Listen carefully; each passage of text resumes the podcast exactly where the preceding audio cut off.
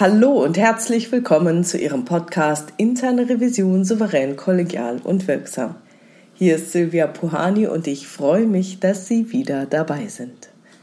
Leider ist wieder einmal ein Skandal Anlassgeber für diesen Podcast. Sie werden sich vielleicht noch daran erinnern können. Am 21.07.2023 machte die AB Schlachthof GmbH und Co. KG aus Aschaffenburg Schlagzeilen wegen wiederholter Tierquälerei. Ich stütze diesen Podcast auf die folgenden beiden Artikel.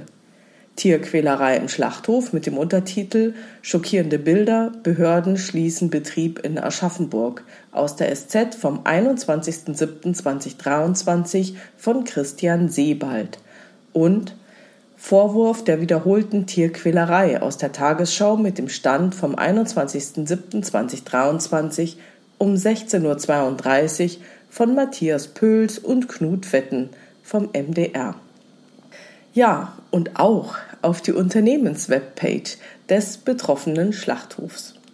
Hier erstmal Auszüge aus den beiden Artikeln, um sie abzuholen. Die Beschreibungen der Tierquälerei und der illegalen Praktiken lasse ich dabei weg. Wer will, kann sich das Drama selbst ergoogeln. Los geht's! Wegen des Verdachts der Tierquälerei ist ein Schlachthof in Bayern am Donnerstag bis auf weiteres geschlossen worden. Einen Tag zuvor hatte die zuständige Kontrollbehörde für Lebensmittelsicherheit und Veterinärwesen KBLV den Betrieb in Aschaffenburg durchsucht. Zu den genauen Gründen wollte sich die KBLV nicht äußern. Die bayerische KBLV, die für die Überwachung der Schlachthöfe in Bayern zuständig ist, teilte mit, dass bei den bisherigen Kontrollen des Schlachthofs keine schwerwiegenden tierschutzrechtlichen Verstöße festgestellt worden seien. Die letzte Überprüfung habe im April 2023 stattgefunden. Vom Schlachthof selbst gab es am Donnerstag keine Stellungnahme. Ein Mitarbeiter verweigerte telefonische Auskünfte, eine schriftliche Stellungnahme blieb bis zum frühen Donnerstagabend aus. Der Aschaffenburger Schlachthof ist laut seiner Internetseite ein mittelständisches Unternehmen und spezialisiert auf die Belieferung von lokalen Metzgereien und die am Schlachthof selbst ansässigen Zerlegebetriebe. Er wirbt mit bestens ausgebildeten Fachkräften und kurzen und stressarmen Transportwegen für die Schlachttiere. Sie ermöglichten eine tägliche tierschutzgerechte Schlachtung. Wörtlich heißt es auf der Homepage Schlachtung, schonendster Umgang mit den Tieren, tierschutzgerechte und hygienische Schlachtung sind kein Muss, sondern eine Selbstverständlichkeit. Dem ARD-Magazin Fakt liegt umfangreiches Videomaterial aus dem Schlachthof vor, das auch die Kontrollbehörde von Tierschützern am Dienstag bekommen hatte. Die Bilder lassen den Schluss zu, dass die darauf abgebildeten Tiere vermutlich ohne ordentliche Betäubung getötet worden sind. Tierschützer hatten die Bilder in den vergangenen vier Wochen aufgenommen. Das Material liegt Fakt ungeschnitten vor. Es waren Rinder dabei, die bis zu dreimal betäubt werden mussten, erkennt Kai Braunmüller auf den Bildern, die Fakt dem Fachtierarzt und Vorsitzenden der Bundesarbeitsgemeinschaft für Fleischhygiene, Tierschutz und Verbraucherschutz BAG vorgelegt hat. Auch hier muss doch aufgefallen sein, dass das Gerät ein Defizit hat. Ein guter Betäuber sieht das und tauscht es aus. Hinzu komme, dass die Mitarbeiter offenbar nicht ausreichend sachkundig waren.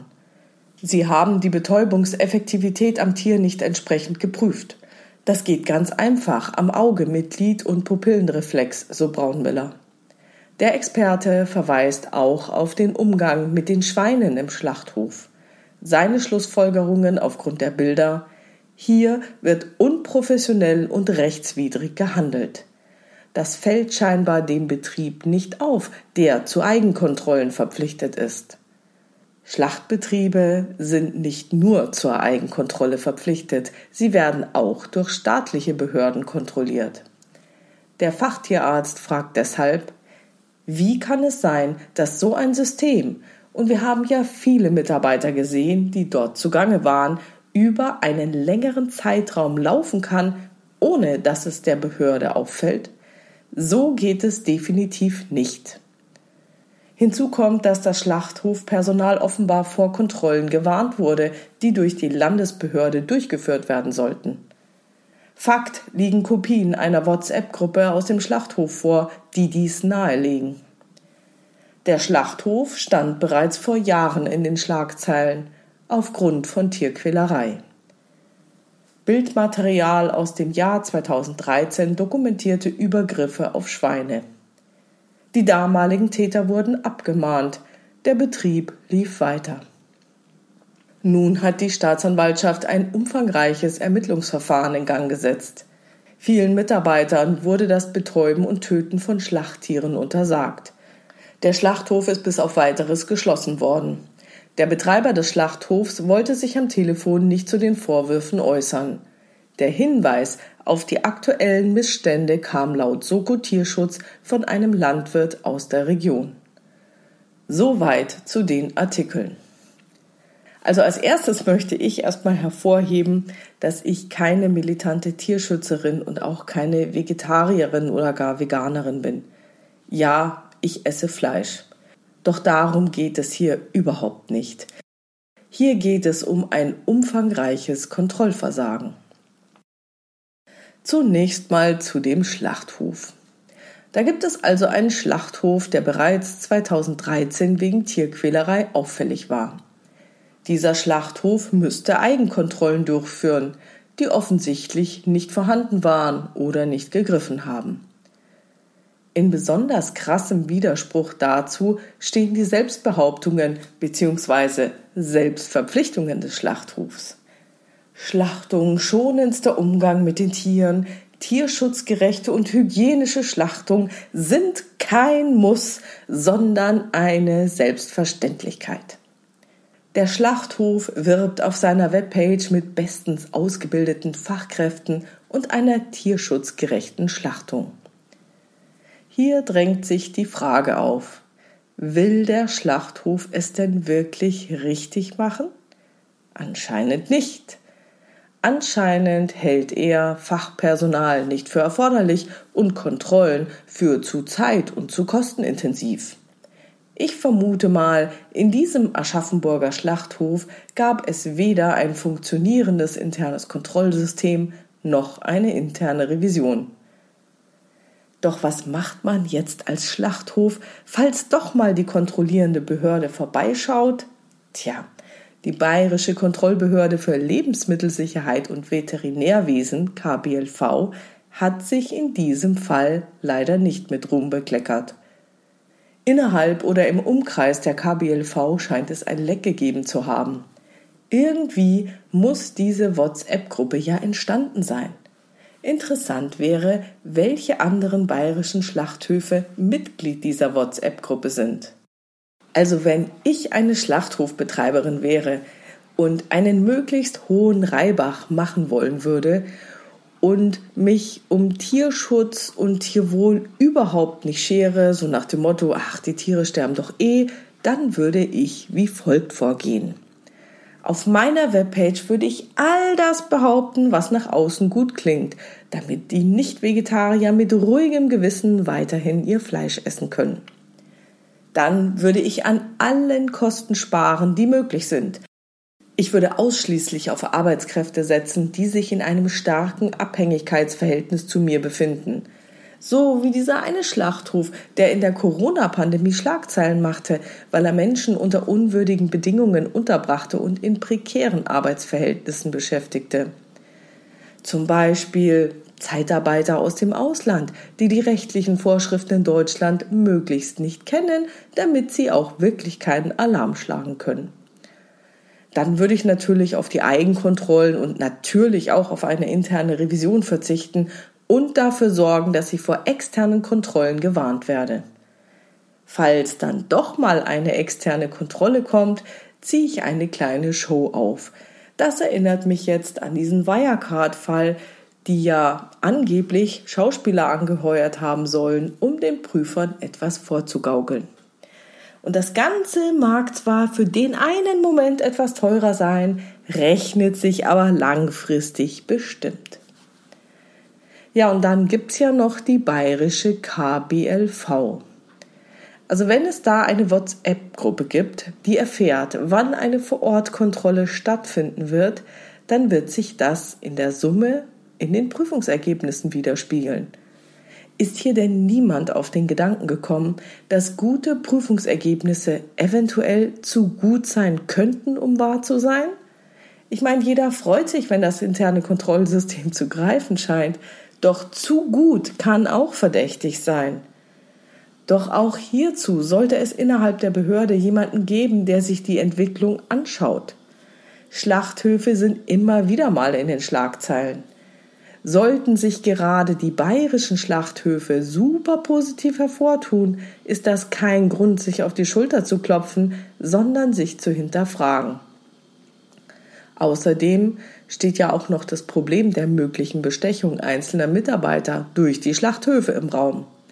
Ich hoffe nun mal, ich hoffe, die KBLV verfügt über ein starkes Compliance und eine funktionierende interne Revision, die sich der Sache intern widmen und ihr auf den Grund gehen. Ja, und was findet sich im Internet? Ich habe erstmal den Schlachthof ergoogelt. Das war erstaunlich einfach.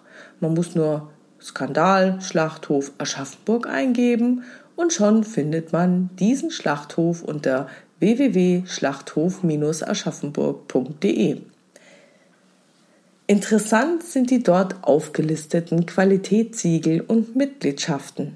Hier der Stand vom 23.07.2023. Als erstes besteht mal eine Mitgliedschaft in der Initiative Tierwohl. Die habe ich dann ergoogelt und Wikipedia war so freundlich, mir folgende Auskunft zu geben. Die Initiative Tierwohl ist ein branchenübergreifendes Bündnis der deutschen Fleischindustrie, welches die Lebensqualität von Tieren der konventionellen Geflügel- und Schweinezucht durch finanzielle Unterstützung fördern soll. Sie wurde 2015 gegründet. Auf www.initiative-tierwohl.de findet sich unter Über uns Folgendes. An den Start gegangen ist die Initiative Tierwohl 2015 als Förderprogramm für Tierwohl. Mit ihr bekennen sich die Partner aus Landwirtschaft, Fleischwirtschaft, Lebensmittelhandel und Gastronomie zu ihrer gemeinsamen Verantwortung für Tierhaltung, Tiergesundheit und Tierschutz in der Nutztierhaltung. Die Initiative Tierwohl unterstützt Landwirte finanziell dabei, über die gesetzlichen Standards hinausgehende Maßnahmen zum Wohl ihrer Nutztiere umzusetzen. Die Umsetzung dieser Maßnahmen wird durch die Initiative Tierwohl flächendeckend kontrolliert. Das Produktsiegel der Initiative Tierwohl kennzeichnet ausschließlich Produkte, die von Tieren aus teilnehmenden Betrieben der Initiative Tierwohl stammen. Zu ihr gehört auch ein Sanktionsausschuss. Der Sanktionsausschuss wird als unabhängiges, neutrales Gremium von der Initiative Tierwohl eingesetzt. Kommen Teilnehmer der Initiative Tierwohl ihren vertraglich vereinbarten Pflichten nicht nach, werden Sanktionsverfahren eröffnet und Vertragsstrafen verhängt. Die Aufgabe des Ausschusses ist es, bei Bedarf die Vertragsstrafen zu überprüfen und Sanktionen zu verhängen. Der Sanktionsausschuss setzt sich zusammen aus einem ehemaligen Richter, Vorsitz, einem Anwalt und unabhängigen Sachverständigen für jede Tierart in der Initiative Tierwohl. Okay, dann schauen wir doch mal, wie es bei dieser Initiative Tierwohl um die Governance steht. Gerade der Sanktionsausschuss wäre ja für die Governance sehr relevant. Ob dieser sich wohl mit dem Schlachthof befasst hat? Interessant ist die Zusammensetzung. Ein ehemaliger Richter, ein Jurist und unabhängige Sachverständige. Da frage ich mich wirklich, wie unabhängig die wirklich sind. Aber sei es drum, eine interessante Zusammensetzung. Aber es geht ja auch nur um die Einhaltung von Verträgen und Vertragsstrafen, daher der Jurist und der Richter. Tierschützer habe ich vermisst, die werden nicht einbezogen. Aber das Coolste ist doch, die Initiative unterstützt die Landwirte. Schlachthöfe werden da gar nicht genannt. Wenn man also diese Mitgliedschaft zeigt, dann bedeutet das nur, dass die Landwirte die Tiere gemäß der vertraglich vereinbarten Pflichten behandeln. Ja, und die Schlachthöfe? Keine Ahnung. Mein Fazit auf Basis dieser Daten ist zunächst einmal, diese Mitgliedschaft klingt erstmal nach außen ganz gut, hat aber keine Aussagekraft in Bezug auf die Abläufe im Schlachthof selbst. Dann gibt es ein QS-Zertifikat, das die Einhaltung der Anforderungen des QS-Systems für Fleisch und Fleischwaren auf der Stufe Schlachtung, Zerlegung der Produktionsart Schlachtung bestätigt. Es wurde am 28. Februar 2018 ausgestellt und galt bis zum 23. März 2020. Es ist also seit drei Jahren abgelaufen. Ausgestellt hat es Nicoletta Käs, die die Zertifizierungsstelle der QAL GmbH leitet. Da auf diesem Zertifikat doch das Logo der DAKKS Deutsche Akkreditierungsstelle ist, nehme ich an, dass die QAL GmbH dort Mitglied ist. Die von der gleichen QAL ausgestellte Bescheinigung zur Verarbeitung von Rind, Schwein, Schaf und Ziege wurde am 5. April 2018 ausgestellt und galt nur bis zum 31. Dezember 2019. Es ist also seit dem 01.01.2020 abgelaufen, also ebenfalls mehr als drei Jahre.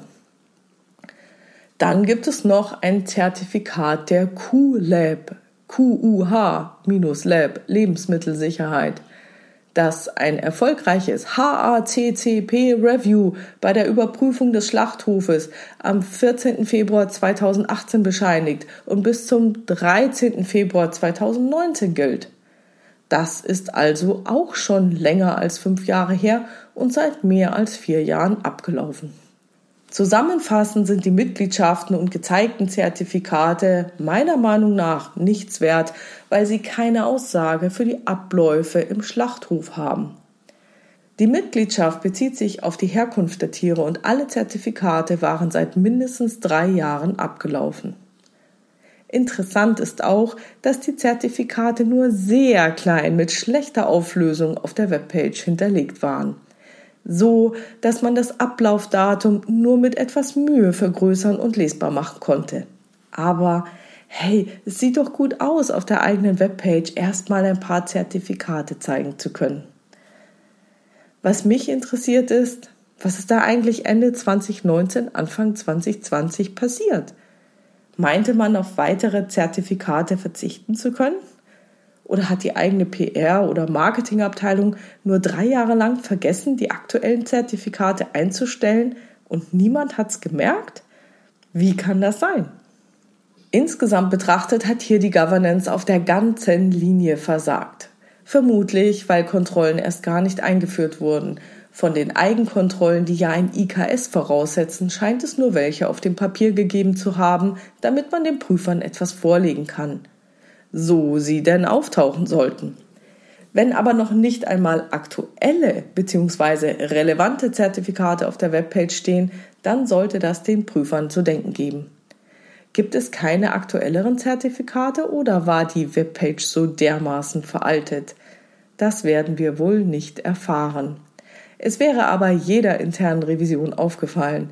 Ich kann mir nicht vorstellen, dass dieser Betrieb freiwillig eine interne Revision eingerichtet hat. Die hätte das alles mit Leichtigkeit bemerkt. Um sich ein sauberes Image zu verpassen, kann man also der Initiative Tierwohl beitreten. Und wenn man die Tiere quält, dann muss das ja erstmal jemand merken. Tiere haben ja keinen Anwalt. Es klingt ja alles gut. Schönes Label. Mach das Fenster auf, lass die Sonne rein, setz den Haken rauf, er wird schon richtig sein.